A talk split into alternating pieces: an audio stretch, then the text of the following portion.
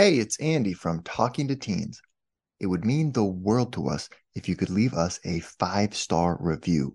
Reviews on Apple and Spotify help other parents find the show, and that helps us keep the lights on. Thanks for being a listener, and here's the show. You're listening to Talking to Teens, where we speak with leading experts from a variety of disciplines about the art and science of parenting teenagers. I'm your host, Andy Earle.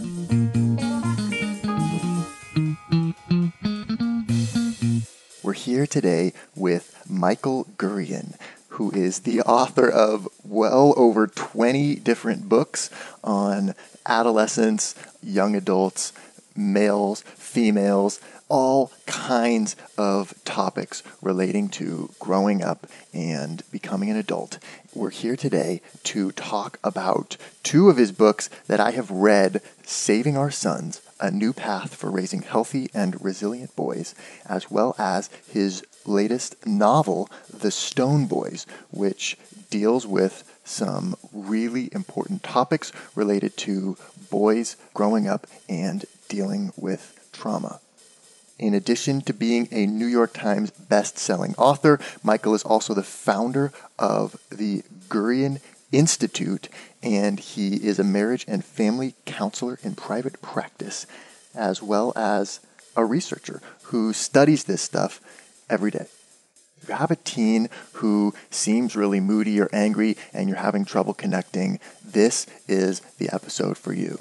We're going to talk about what might be going on, how to approach your teenager about the issue, what to say, and ultimately what you can do. Really excited to talk about all of that and more. Michael, thank you so much for taking the time to come on the show today. So, I read a couple of your books, Saving Our Sons and The Stone Boys.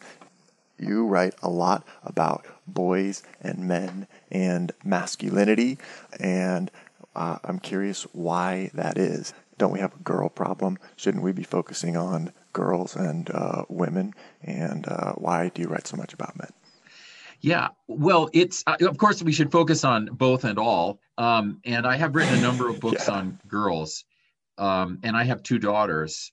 And so sometimes, sometimes people joke with me at when I'm giving, you know, talks or speeches, they'll make a joking introduction, which is, okay, this is a talk on boys, but Michael Gurian has no boys. You know, what does he know? And uh, and it's a worthy joke. I mean, I have I have two wonderful daughters. They're 30 and 27. Um, so so I'm I'm completely aware of the fact that girls, everyone needs help. Girls need help. There are specific areas that I've dealt with in my books and in our work that specifically target helping girls. In terms of boys, though, I mean, I mean, definitely the tenor of your question is why, and and I I would I would respond it's urgent. Like we, it's not just well, there's some boys struggling, but but it's become urgent worldwide. Uh, our um, in the first chapter of Saving Our Sons, I kind of lay out statistics and people read that and will write me or say to me i did not realize it was that bad you know it is getting so bad for for males. So we have to be able to do both. And in fact if we don't look at males and females both we're not going to do much more to help girls. You know we're, we're kind of getting to the edge of what we can do to help girls and women if we don't start helping boys and men. You know we're, we're, we're we've got equality for girls and women. There are always areas we're going to work on.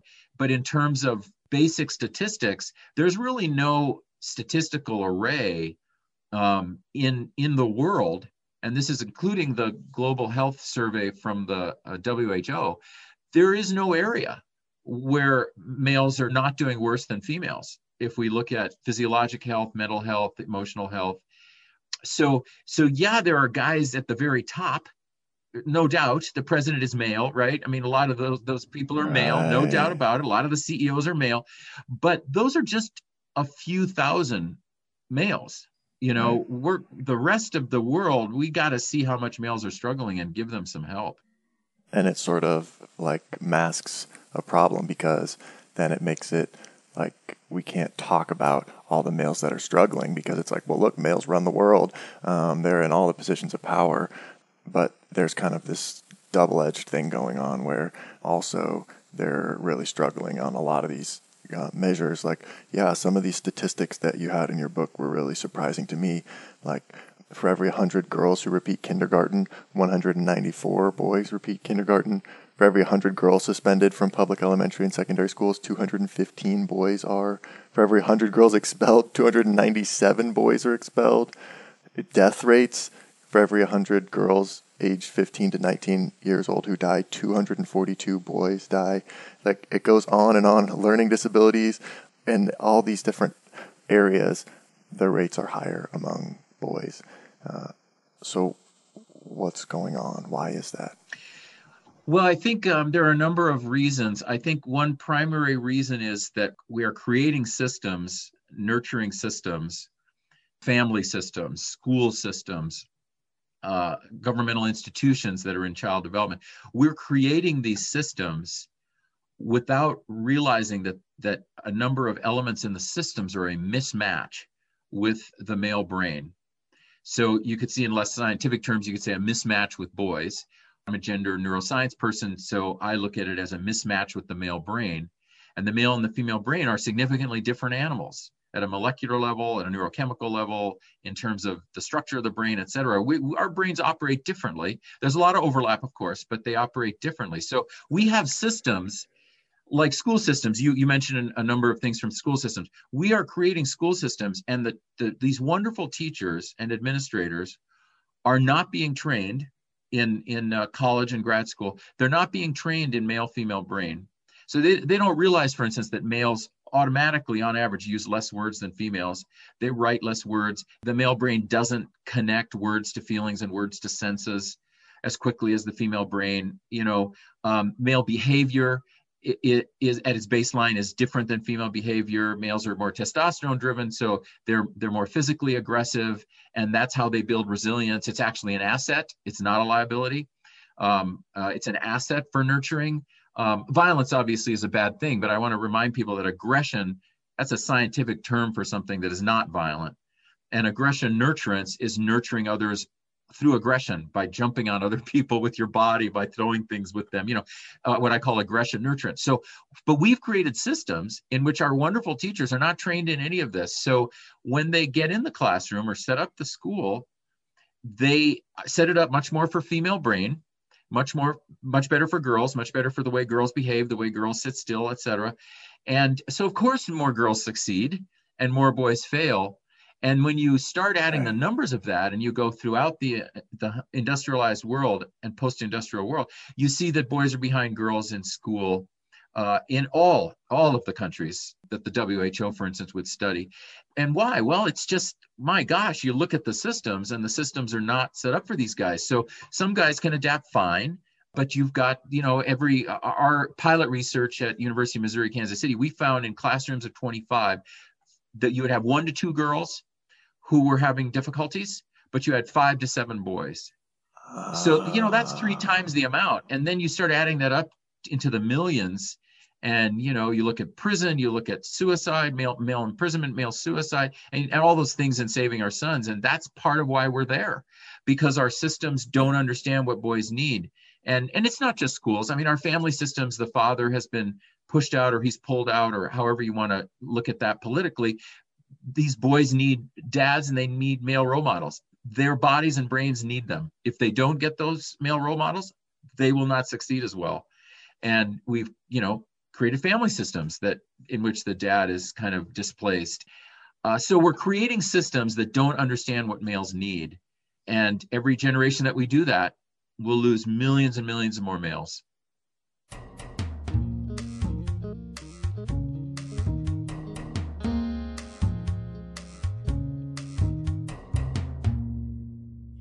You talk about the differences between the male and female brain, and one thing in your book that I found really interesting was you write that there are connections between the part of the brain that deals with emotional pain and problem solving in the male brain, and that uh, they're more those areas are more connected to verbal areas in the female brain, which maybe sort of explains why um, women like to talk about their feelings more and men like to try and do something about it or um, start going into planning mode to figure out how they can what they can do next or something. And uh, reading this was like eye opening to me. It got me thinking about how um, there can be disconnect a lot of times between like fathers and daughters or like mothers and sons um, when they're sort of like their brains are coming at uh, emotions from a different way. Yeah, that's yeah for and for like parents of teens, this is such a a great thing to to to get into just you know because when you're when your child's when your child is three four five six you know in those early years all of us are you know we're all crying we're all we're all sort of emotional and we're all you know however anyone wants to define that i mean the di- the difference you're talking about here that doesn't show us up as much for a five six year old but when you're a parent of a teen yeah. you know and then you start especially the teens are 15 16 17 you can really start seeing it then of course if you're in a, a male female coupleship you can see it for adults that what happens in the brain is that the the sensory what's called the sensory register which is all the stuff that comes in by via senses which is everything including these emotions um, you know that comes into the brain. And in the female brain the way that brain is set up between seven and nine uh, centers in her brain will light up. These are emotive centers. For males when they have a, the sensory emotional experience only two centers of the brain light up with these emotions. So already much more of the female brain is devoted to converting what happened in the world right, that comes in via the senses to emotive responses. And then in the female brain, those nine areas are connected to those, as you said, the word centers that are in the frontal and temporal lobe. So, so now the words are connected to the feelings and to the senses. And she is uh, almost auto- automatically or very quickly able to start processing things in words, sh- should she choose to. Yeah. For males, only a couple centers lit up.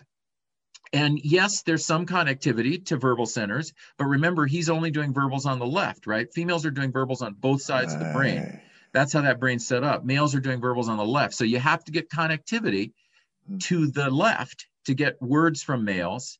And then also in the male brain, it's much more automatic for the signaling to go to that, that center of the brain you just described. We call it the, a problem solving center of the brain, the temporal parietal junction, which is and people maybe can't see me, but I'm pointing to sort of the top of my brain.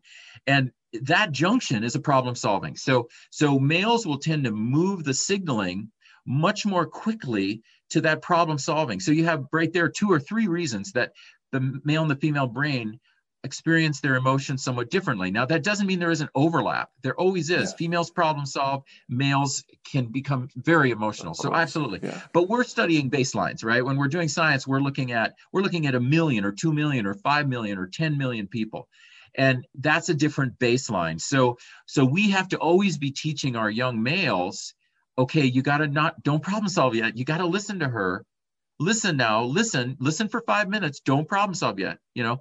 But then on the other hand it's actually not a bad thing that he problem solves as long as the timing is right you know and so right, moms of teen yeah. males are always having to try to train these teen males.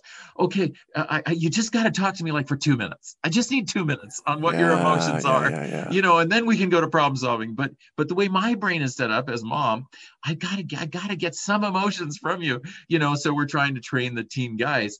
But then we're training the moms to have you know the expectation yes there are some teen males who are going to be very talkative about their feelings sure but our expectations of a teen male should be that you know maybe a minute or two. If we can get that we're happy. Yeah, and right. and moms worry. The problem is that moms worry. They feel like uh, not not realizing the brains are set up so differently they feel like if my son does not talk to me about these things a number of times per day that he's unhealthy. And that we have right. to shift because he could very well be healthy. He's just not talking to her about these things right? And so yeah. so then we start to say well let's look at signs of health for him eh, or or ill health. If he's depressed and isolating that's something else. But it could be he's not processing his feelings anymore with his mom at 17 the way he did but he's still fine. Right. he's healthy. And so that's okay. Because i feel like that's you know that's difficult. If you're a mom and you're um, really feel this urge to want to talk about what your kid is going through and um, hear what they're feeling, and they're sort of shutting down or just saying, no, I'm fine, whatever. it feels like there's a disconnect there, or like you're not being able to see into their world a little bit. So I wonder what um, do you just think moms need to sort of like bring down their expectations for how much your teenage son is going to be talking about what they're feeling and going through, or um, how should moms approach that? Well, a number of strategies. Well, yes, I mean, you know, every mom will know her son, and as she hears this and then processes it, she may need to, as you say, sort of have more reasonable expectations. So expectations that aren't yeah. best that aren't based on her projecting her emotive structure onto the boy, right. but expectations that of that boy's emotive structure. You know, like what is it he needs? What is it he's able to do to satisfy her emotional needs? And and how how is he actually satisfying his emotional needs elsewhere? That should be part of her expectation. Does he have some best friends? Well he probably talks to them you know? Is dad in the picture? Yeah. does he talk to dad? Is uh, does he have a, have a girlfriend? Like if he's in later teens you know maybe he's doing a lot of his emotive work with the girlfriend. So so you know mom kind of looks at the at, at his emotive structure as it is built and then looks at his other relationships and then goes oh okay okay here are my reasonable expectations now. Um, if he's isolating or depressed this is a different category. We need to immediately get help for him but if, if he's kind of in, in her mind uh, you know normal emotive structure for him then she can approach it this other way and see that maybe he's getting the help he needs. And then she can use certain strategies with him too. Like don't don't have him sit down come sit at the table look me in the eye and tell me what you're feeling. Okay so that's not a good one. We, we don't want to be using that one right. you know? Um, maybe it'll work once in a while and she knows her son best but still it might be better and kind of generally is better to walk and talk. So be shoulder to shoulder with him not forcing eye contact. Because remember with a male when we force eye contact it triggers a number of things in the brain. Testosterone vasopressin it, it does some triggering that we don't want. It, it puts his brain under more mm. stress. What we actually want is okay. for his brain to open up. So so sit down and look at me in the eye could be completely wrong it's better to go right. shoulder and shoulder better to go do something with him that's another wonderful strategy you get more out of guys yeah. if you're doing something with them and then while you're doing the thing with them things come up you know um, and yep. since you're doing something with them, more of their brain is activated because they're doing rather than just sitting there staring. And um, and then there's rapport that's being built, and then some things can come out of that. So so once we study, uh, and you're you're right, saving our sons has a lot of this in there for moms um, and for everyone. Once we study guys and really understand how they're set up emotionally, um, you know, then a lot of these strategies kind of emerge uh, almost instinctively from from moms. But we kind of have to train ourselves.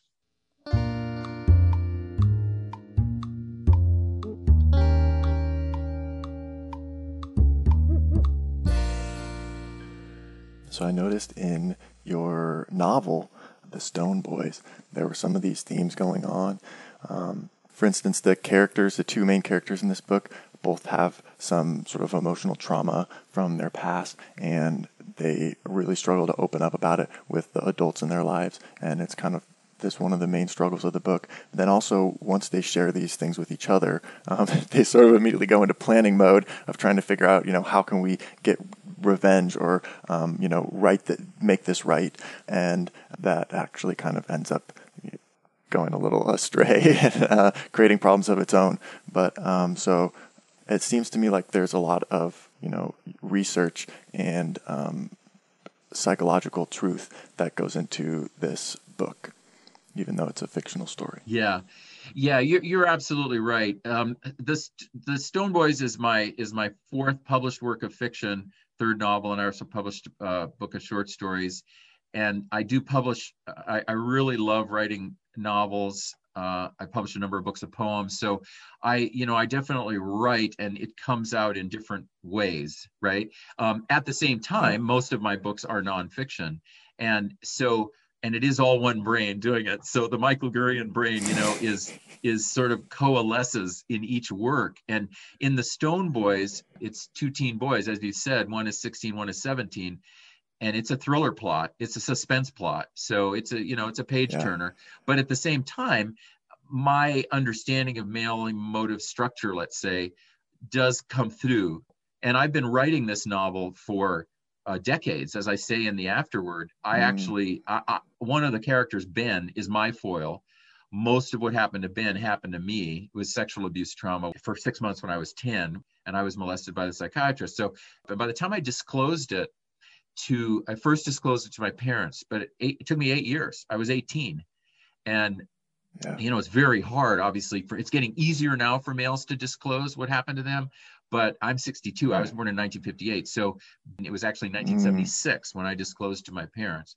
So I've set that novel in 1975 when Ben is 17 and then Dave is 16. And and I, you know, it's probably there's probably no way that my understanding of male emotional structure can't come through the book. It had to come through, right? And I hope ultimately, right. even though this is a thriller plot and all, ultimately, I hope that when people read it, they'll they'll also understand boys better and yeah. even though my intention was just to tell a story but that they'll also understand boys better and the way boys do emotions.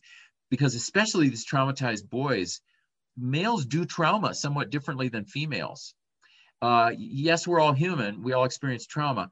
But males we we do as you've hinted at we go more toward planning. We go more toward problem solving.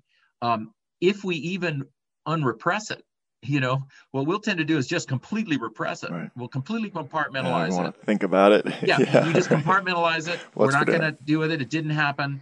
And then of course it leaks yeah. out. And it leaks out in our mm. in our mm. becoming perhaps violent or our becoming unable to attach unable to have a family. I mean it'll leak out. And so these are two boys who are trying actually to work with their trauma. But it's 1975 they don't have the language for that. They're just they just disclose it to each other finally after they become best friends. And then as you said once they disclose it to each other they start doing some things that create even more of the thriller plot. Um, and then there's yeah. the, as you've hinted at there's this the whole subplot which is massive of them trying to talk to adults about it.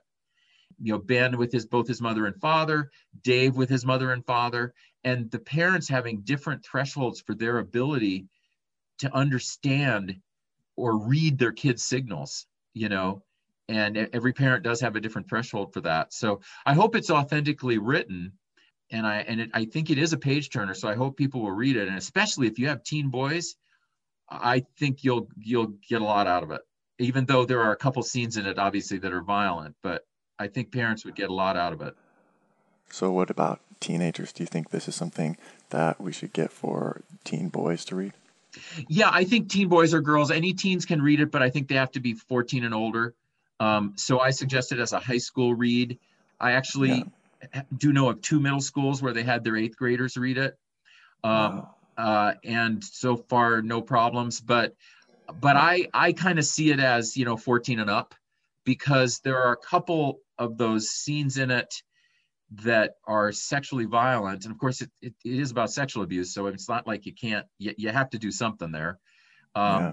it's i don't think it's overdone but there are these two scenes one of bullying which is completely realistic um, i'm a therapist and i've had clients who went through pretty much that exact same thing um, mm. so it is realistic but it, it is bullying it is violence and then when they recreate back to the sexual abuse that they experienced um, you know that's there's a couple scenes of that that are powerful. So uh, that's why i think for i think your people are safe if it's 14 up because you can really talk to a 14 year old about this stuff. If it's a 10 or 11 year old i think the sexual stuff too confusing. Yeah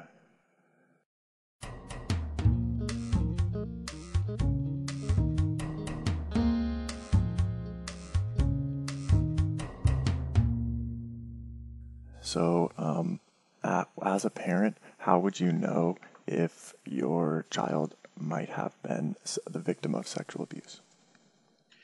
Well, with any trauma, uh, there's first the trauma markers. You know, maybe the child is isolating, the child has become depressed. Um, and this could be for all all sexes, both sexes, all genders. You know, isolation and depression could be could be genetic or congenital or something, could be adolescent onset, but also could be connected to trauma and mm-hmm. may, not even just sexual abuse trauma, but could be significant bullying trauma, you know. So so first we that's one of the first things parents ought to look at. Isolation from others, hiding in a room, has no friends, only relating through video games, uh, etc., and, and the computer, and then we can pretty much assume that therefore, if the if it's a boy who's you know mid-teens or later, he's probably porn, doing a lot of porn.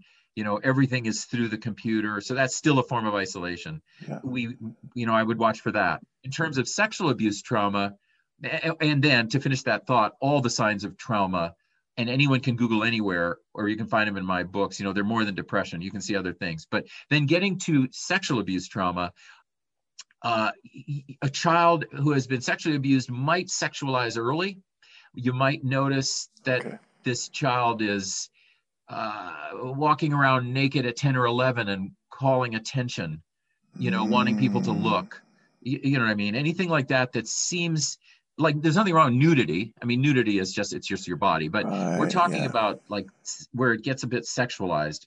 Also, early use of porn, um, overuse of porn could be related. Maybe not because porn is now available and we have a lot of porn addiction, but could be right. related to um, sexual abuse trauma. So watching that, and every parent until their child leaves, you know, leaves the home or becomes independent, uh, every parent should uh, know the kids' passwords this you know and and uh, i mean we have this myth that oh the child's you know 13 we gave them a smartphone they have privacy you have privacy when you go to the bathroom okay right i mean there's certain things you have privacy for but your computer and your smartphone um, they're still part of this family you know and yeah. parents parents need to not give that up because they need to find a way in to figure out where this child is going what sites etc especially if they if they're seeing depression or isolation or early sexualization or any of these things um, uh, you know because this teen now who was probably traumatized earlier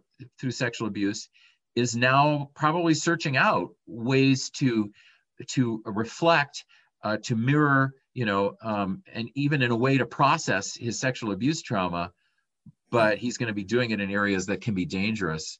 Um, so that's another piece of advice that I, I constantly give parents. Always know what sites your child is visiting. Hmm. So then, um, what would you do if you notice some of these signs or think maybe my kid went through something traumatic?